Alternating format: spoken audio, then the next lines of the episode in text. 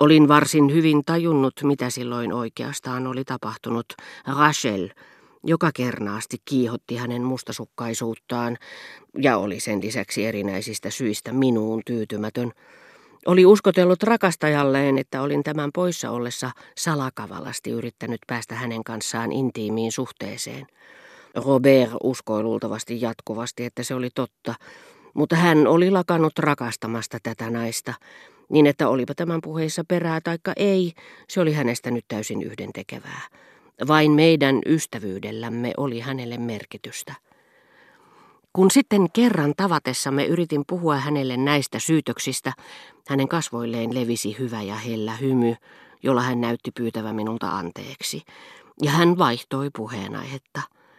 Kaikesta huolimatta hän jonkin aikaa myöhemmin Pariisissa joutui vielä silloin tällöin tekemisiin Rachelin kanssa. Ihmiset, jotka ovat esittäneet tärkeää osaa elämässämme, eivät yleensä poistu siitä kerralla ja lopullisesti.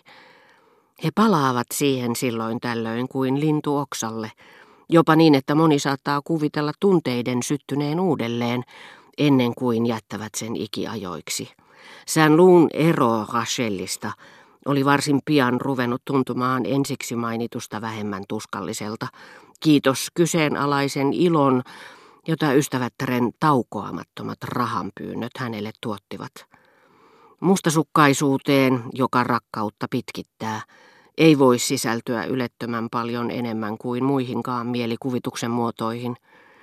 Jos matkalle lähtiessään tulee ottaneeksi mukaansa kolme tai neljä mielikuvaa, jotka sivumennen sanoen sille tielle jäävät, Pontevecchion liljat ja vuokot, persialaisen kirkon sumussa ja niin edelleen, matka-arkku on jo kukkuroillaan.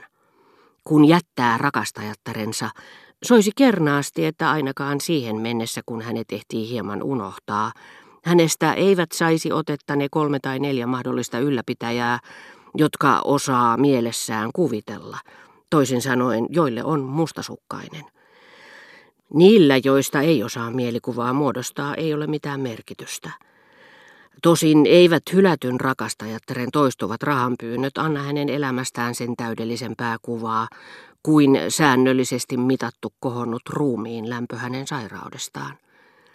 Mutta jälkimmäisestä kävisi sittenkin ilmi, että hän on sairas, ja edellisten perusteella saattaa, joskin kovin ylimalkaisesti, päätellä, että hylätyksi tullut tai eroaloitteen tehnyt ei ole vielä onnistunut yhyttämään rikasta rakastajaa. Niinpä jokainen pyyntö otetaan vastaan ilolla, jonka tuottaa helpotuksen tunne keskellä mustasukkaisuuden kärsimyksiä, ja sitä seuraa välittömästi rahalähetys, sillä eihän naiselta toki pidä mitään puuttuman, paitsi rakastajia. Toisin sanoen ne kolme kuviteltavissa olevaa, siihen saakka, kunnes mies toipuu tarpeeksi voidakseen horjumatta kuulla seuraajansa nimen. Joskus Rachel tuli häntä tapaamaan myöhään illalla, vain pyytääkseen entiseltä rakastajaltaan lupaa saada nukkua hänen vieressään aamuun saakka. Robertille se tuotti suurta mielihyvää, sillä hän tajusi, miten intiimisti he sentään olivat yhdessä eläneet siitäkin, että vaikka hän yksin valtasi yli puolet vuoteesta, hän ei silti lainkaan häirinnyt ystävättärensä unta.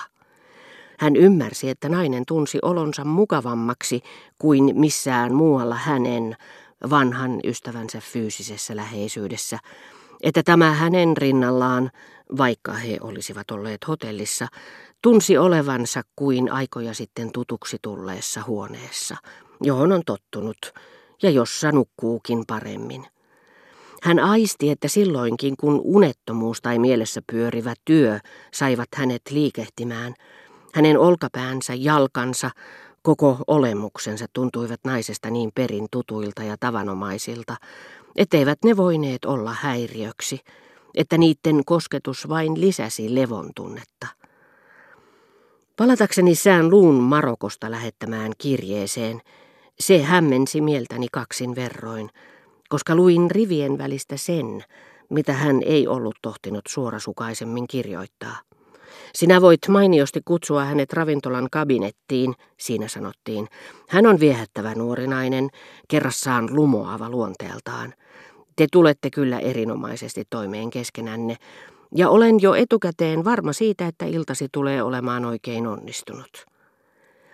Koska vanhempani aikoivat palata kotiin viikonlopuksi, lauantaina tai sunnuntaina, ja tiesin joutuvani sen jälkeen syömään joka ilta kotona, olin oitis kirjoittanut rouva de Stermarialle, kehottaakseni häntä valitsemaan sopivaksi katsomansa päivän ennen lauantaita.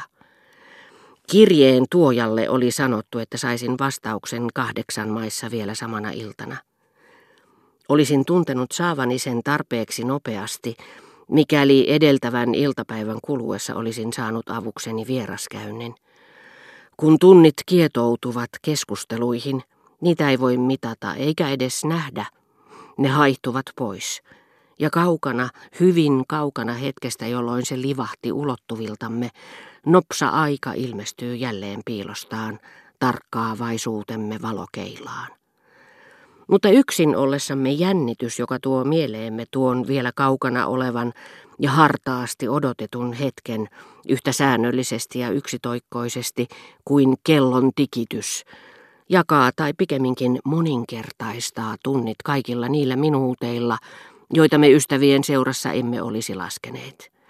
Ja lakkaamatta palaavan haluni rinnastaessa sitä kiihkeää nautintoon, jonka ikävä kyllä vasta muutaman päivän kuluttua kokisin Madame de Stermarian kanssa, tuo iltapäivä, jota jouduin yksinäni lopettelemaan, vaikutti kovin tyhjältä ja kovin alakuloiselta.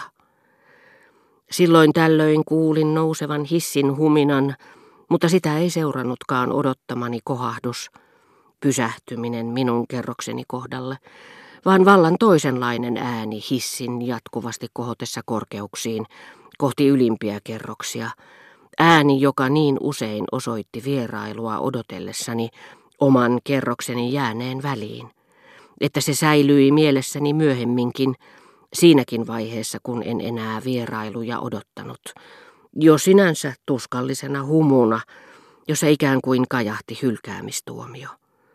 Uupuneena, osaansa tyytyen, vielä useamman tunnin ajaksi ikimuistoiseen työhönsä sidottu harmaa päivä kehräsi helmenhohtoisia lankojaan, ja minua suretti ajatellessani, että jouduin jäämään sen kanssa kahden kesken, vaikkei se minua tuntenut sen paremmin kuin joku, kuka tahansa työläisnainen, joka on istuutunut ikkunan ääreen nähdäkseen paremmin työtään tehdessään, eikä välitä vähääkään huoneessa olevasta henkilöstä. Yhtäkkiä, ilman että olin kuullut soittokellon ääntä, François tuli avaamaan oven, ja hänen kannoillaan astui sisään Albertin, hymyilevänä, hiljaisena, täyteläisenä, kantaen yltäkylläisessä olemuksessaan vartavasten, jotta niistä jatkuvasti eläisin, niitten taas ehätettyä ulottuvilleni päiviä, jotka olimme yhdessä viettäneet Balbekissa, minne en sittemmin enää ollut palannut.